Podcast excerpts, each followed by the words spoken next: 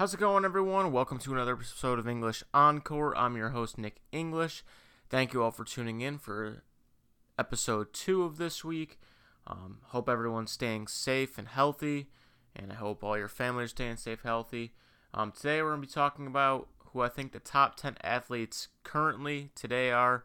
I'm also going to be talking about um, the impact of the Olympics being postponed till next year. And I'm going to be talking a little bit about um, winter athletes and um, why I think they should be given another year of eligibility, just like the spring sport athletes did this year. Um, so, starting it off, going into my top 10 athletes today, um, I'm just going to go through the 10 athletes. There's no particular order. All these athletes are really great. Um, obviously, this list is always debatable. I did a little bit based on, you know, what they've accomplished through their career, but I've also taken into account what they're doing today who has the biggest impact on their sport overall and like certain players who have kind of changed the game or modeled the game uh, today. Um, you know, I'll start off with a guy like Steph Curry, who I have on this list. Um, Steph really changed the game. You know, back in the early 80s and 90s, it was more bully ball with Shaq. Guys like Amar'e Stoudemire, back to the basket. Um, Dwight Howard, guys like that, Andrew Bynum getting into the paint, big man ball, where now it's kind of um, modernized to more of a shooting uh, style of play where a lot more threes and jump shots are being taken than the typical get your big man the ball in the post, turn your head to the basket, go up and get fouled, try to get an and one and whatnot. But um, I think when you think about the NBA across the entire world, you know, Steph Curry is always one of the first names thought about just because he really did change the game. Game, excuse me. He's the greatest shooter of all time. He does things on a basketball court that not many other people can do from a shooting perspective. Um, I think him and LeBron are kind of battling back and forth for who's really the face of the NBA. I think a lot of people will lead more towards LeBron just because of um, he's the more prototypical type NBA player, and he's been doing it for so long and he is always in the conversation for greatest of all time. Where Steph's a point guard, a little bit smaller.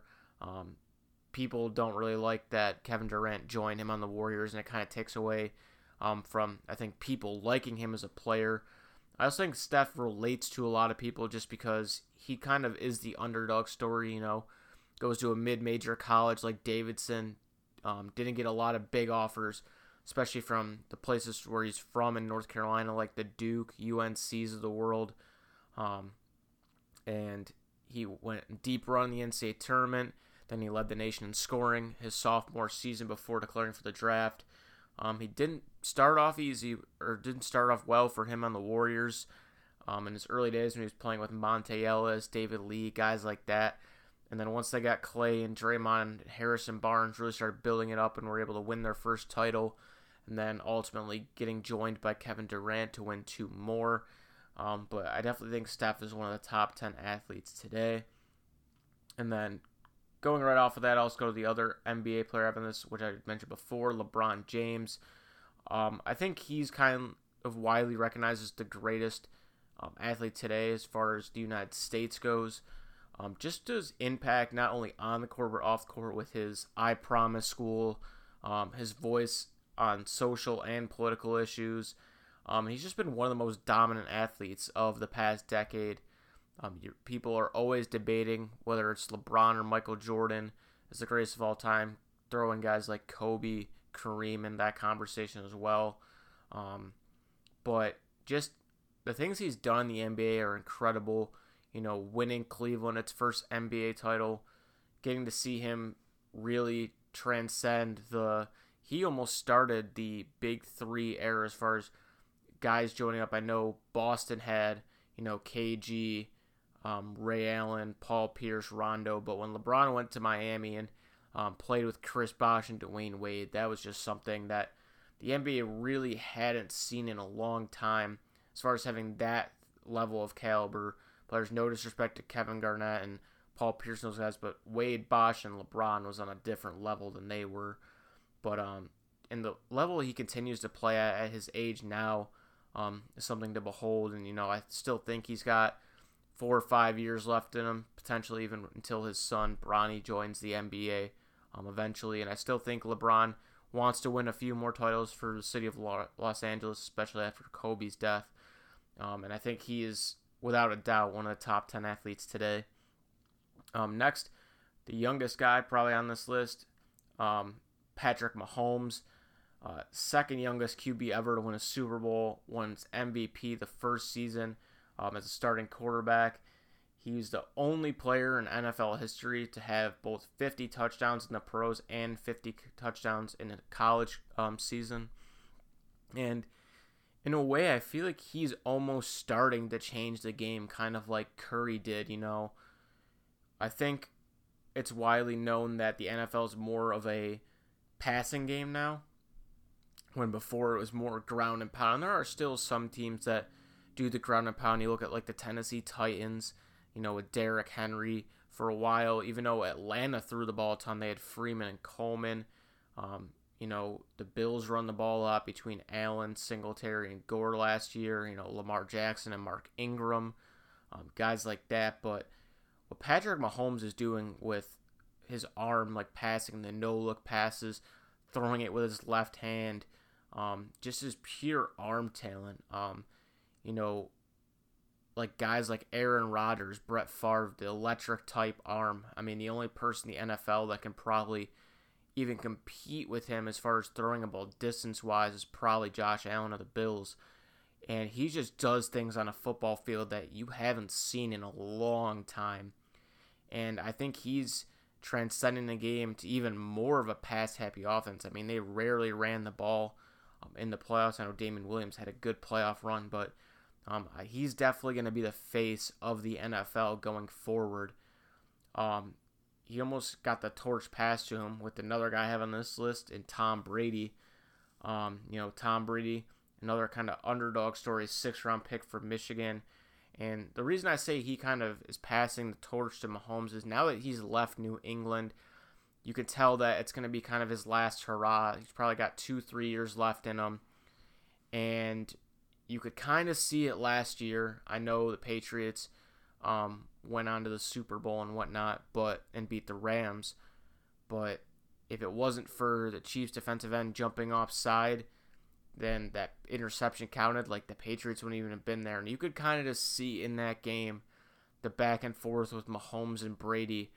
And it was taking everything the Patriots had to hold off how or the young and up and coming Patrick Mahomes. And I think everyone knows that if you want to get through the AFC now, it runs through Mahomes. So I see it kind of passing a torch in that way because Brady's dominated for so long. Um, you know, I'm a Bills fan. I've had to deal with him for so long, but to me, Tom Brady is the greatest of all time at the QB position. I know a lot of other people would argue Joe Montana. He's got three MVPs and six Super Bowl rings, which is the most all time um, for quarterbacks. But you know, you got to respect this game, even if you don't really like him. I think, I think that's a big thing in sports today. Is you may not like the player because of the team they play on, or um, just because maybe you just don't like them in general. But I feel like a lot of people still respect um, athletes' uh, games, even though they may not like him. And I was never a Brady fan just because he was on the Patriots, whatnot, and still don't really lo- love him, even if he's on Tampa now. But I've always respected how great of a quarterback he was he's still, I think, one of the top athletes today, just from the icon standpoint of um, when you talk about the NFL. I know Mahomes, Lamar Jackson, um, Odell Beckham Jr., the young guys like that are being talked about more than these older guys like Brady. But you look at when Brady made that announcement for two weeks straight on ESPN, every channel, that's all they were talking about. Um, and part of that's because he has been in New England so long, but the other part of it is because of how great he was and still is. Um, next on the list, I have Usain Bolt, widely recognized as the greatest sprinter of all time. Um, he's the only sprinter to ever win gold medals in the 100 and 200 meter in three consecutive Olympics. Um, world record holder in the 100 and 200. Um, and he just is one of the most dominant like athletes ever in his sport. Um, there's not many other people that you could argue is the greatest sprinter of all time. Um, what he's done for his country and just how he represents himself um, at the Olympics and just in the track um, in general, and you know, his endorsing's another thing that he does really well. And I also didn't want to just on this list include like only the big four sports because there are a lot of other sports out there that you know myself or other people don't really talk about, like bowling, you know, tennis, swimming, track and field, um, all those types of things. And I wanted to make sure I included some of those people on here. And you just can't leave Usain Bolt off it just because of how dominant he's been um, and still is. Um, the next one I have on this list is Simone Biles, another sport that I don't think people talk about enough. Things that gymnastic people do are incredible. The way they contort their body, um, and the amount of time and effort they have to put in um, to really hold their craft and whatnot. Um, she led the USA to 2016 gold medal at the Olympics. She has 30 Olympic and World Championship um, medals already, which is the most all time by any American and third most time in the world. Um, she was also huge and coming forward along with a lot of the other um, women Olympic athletes, specifically in gymnastics, um, with the whole Larry Nassar situation and um, you know sexual assault and whatnot, which is just terrible that someone would take advantage of athletes like that. But um, I think her coming forward speaks volume about her character, uh, along with all the other gymnastic people that came forward as well and um, she's just so young and still so talented. She's battled a few injuries that she's come back from, but um, she really started to revolutionize USA gymnastics, and I think a lot of people in gymnastics in general think she's going to be the best to ever do it if she's not already there. Um, and you know, I'm not huge in gymnastics, but watching her at the Olympics a few times, it was just something really cool to watch. Um, next on the list, I have Lionel Messi. Um, it's really tough because you could have easily put in Ronaldo or Neymar on this list. I went with Messi um, just because, um, you know, Argentina's all-time leading scorer. I think he was more well known than Ronaldo and Neymar were um, from the beginning. Took his team to 2014 World Cup final. He's a six-time Ballon d'Or, which is an MVP award, a six-time Golden Shoe winner. Um, holds so many records and has played his whole career with Barcelona and just one of the greatest soccer players of all time. Super entertaining to watch. Um, him and Ronaldo going back and forth has always been one of the greatest rivalries um, in sports in general. And I just couldn't have him not on this list. Um, next, I have Serena Williams, 23 Grand Slams. I think she's widely known as the greatest women tennis player ever. Um, she won a Grand Slam title while she was pregnant. Like, what other athlete could possibly do that? Um, Serena is one of the most dominant athletes in tennis history. I still think that she could beat some of the male on males on tour today. Um, you know, I love tennis and I love, um, you know, Roger Federer and Nadal and all those guys. And I don't enjoy women's tennis as much just because it's only best of three and not five, so they're shorter. And I feel like the matches are more lopsided than the guys' matches are. But um, I'll turn on and watch a Serena Williams match any day. Um, super entertaining. Um, the power behind her serve and how hard she works to you know perfect her craft. And you know she was dealing with a lot after um, she had her child, and she's still coming back from it. You can tell she's not hundred percent, but the effort she still puts forth to try to um, play for the fans, even if it's not at hundred percent, is something that I admire. And um, you know, I could have easily put more tennis people on here. I really wanted to put Federer and Nadal on here, but there's only 10 spots. Um, same thing with Djokovic. I don't like Djokovic, but those three guys have been battling the past, you know, 10, 15 years or so, and the only consistent men's players. Every once in a while, guys like Stan Wawrinka, Juan Martin Del Potro, Andy Murray, um, guys like that would win a Grand Slam every once in a while. But Federer, and Nadal, and Djokovic just dominated for – so long, and I didn't think it was fair to put one on there over the other. Um, so I left them all off, but they definitely could all be on this list. And I know more about tennis than I do soccer, and that's why I only put Messi and not Ronaldo. But um, next on the list, I have Mike Trout. He's pretty much the face of baseball now. Um, I know he's not in the best market for baseball because the Angels haven't been good in a while, But they've added a lot of new pieces. He's still one of the best um, in the game, if not the best in the game right now. I think the biggest knock on Mike Trout is the lack of postseason appearances, but he's already been a three time MVP. He's finished second, excuse me, for MVP four times. And when it's all said and done, he could go down as the best to ever do it. The things he does on a baseball field, as far as the center fielder hitting, stealing bases, just the overall great athlete. Um, he's going to be in that conversation if he continues at the pace he is when it's all said and done. And I think the biggest thing for him is once he can get into the postseason and potentially win a World Series, is when he'll get in that conversation. Um, if he doesn't, I feel like it's be a little bit harder, but the skill set is there that he could go down as one of the best all time. He's definitely one of the top 10 athletes in today's game. And then last on the list um, for hockey, I went with Alex Ovechkin just because he has a chance to do something that I don't think anyone thought would ever happen in breaking Gretzky's all-time goal record. Um, he just got over 700 this year. Gretzky's at 894. Um, Ovechkin still doesn't look like he's slowing down despite his age. And if he continues to play at the pace he does and getting 40, 50 goal seasons, um, I think he's going to be able to do it. Um, he's an eight-time Maurice Richard Trophy winner. Uh, Stanley Cup champion, three time Hart Trophy winner.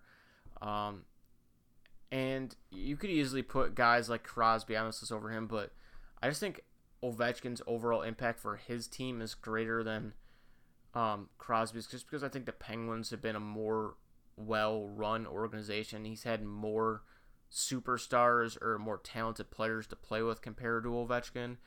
And for a while, Ovechkin could never get over the hump of Crosby in the playoffs, but he finally did.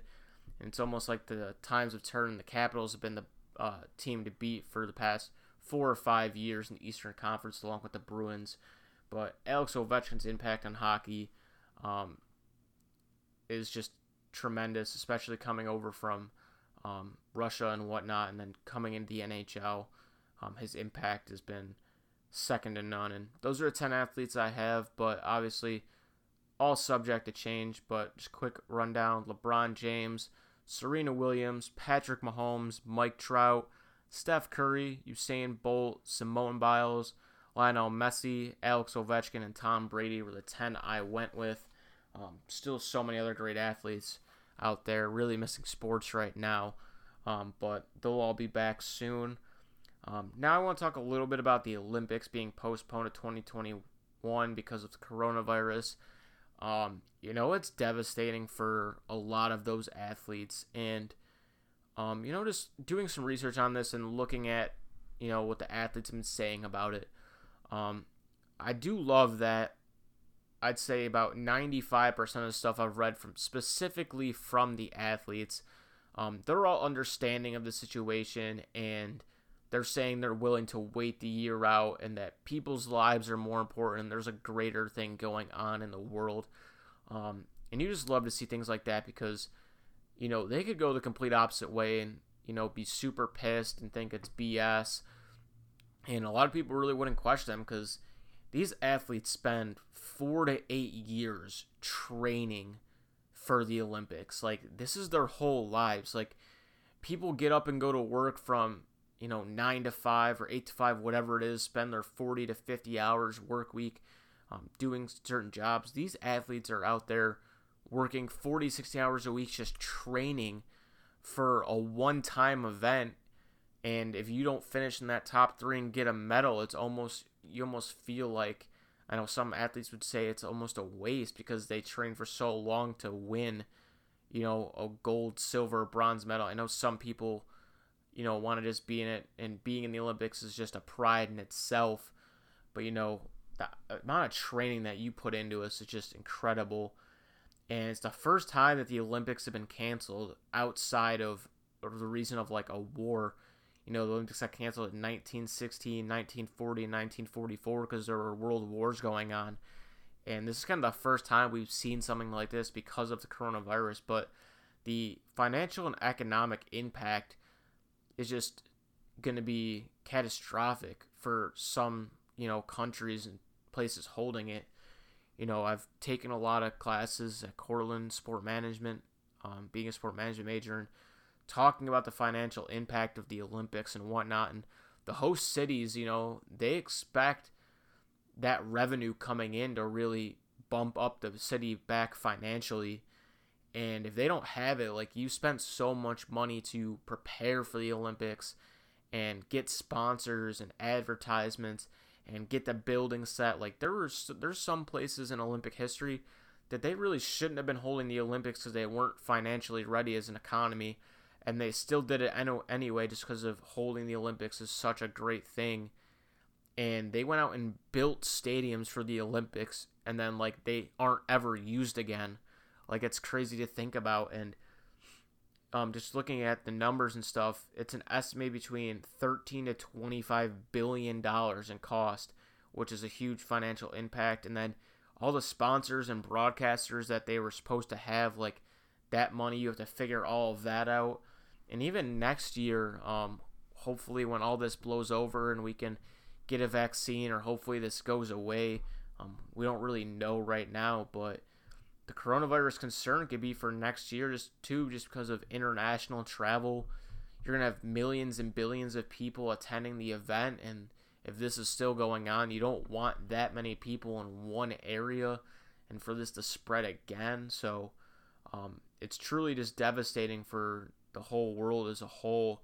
But um, hopefully, this is to end soon and uh, we'll have the Olympics back next year. It's one of the greatest events um, in the world to watch every couple or every four years. And um, hopefully, we'll get back to the normal or the new normal soon. And then finally, I just want to talk briefly um, about the winter sport athletes. Um, you know, the NCAA just came out with a ruling that spring sport athletes for this year are going to be um, rewarded another year of eligibility, which I completely agree with because none of those athletes got to compete this year because of coronavirus. Most colleges have gone to online for the rest of the year in hopes that in the fall it's going to start over. And I do understand um, why they didn't grant the winter athletes another year, even though I kind of disagree with it. Um, you know, these athletes spend four to five years um, going into their senior year to try to win, you know, a national championship or compete in the NCAA tournament, whatever it may be. And there are a lot of athletes that just want to say that they got to play a Division three, two, and one sport um, for four years at a college, but and even though it's a very slight number of people that are going to go um, professionally into sports, you know, their draft stock and, um, you know, getting looked at by professional teams is greatly affected by them not playing on the biggest stages. And, you know, I think with giving the spring sport athletes another year, you almost begged it for why they didn't give winter ones um, another year. And I do get it from the standpoint of a lot of them did get to play most of their senior season, but not being able to like finish out your career is just something that any athlete could tell you is um, just something you want to do. You know, even if you just offer them another year, but you don't have or you don't give them the option um, as far as they have to pay for their own living expenses. Um, maybe you reduce their scholarship or something just to give them that opportunity. And you can make it optional. Obviously, not every athlete can financially go back and finish out their year. And I do understand it also. Um, it can hurt recruiting because of potential freshmen coming in that maybe wouldn't have committed to certain schools if they knew some of these star athletes are to come back for another year so they could play it out.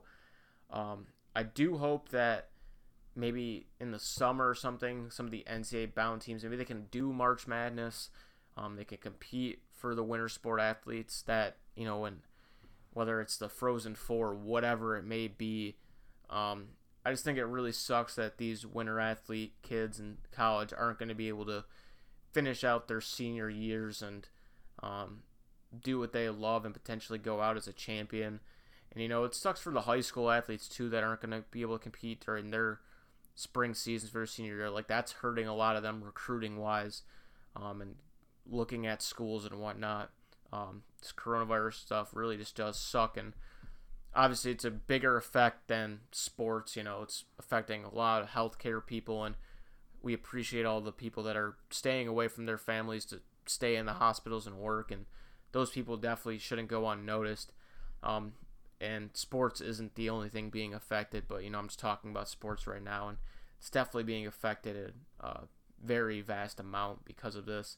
But um, it'll all get back to normal soon, hopefully.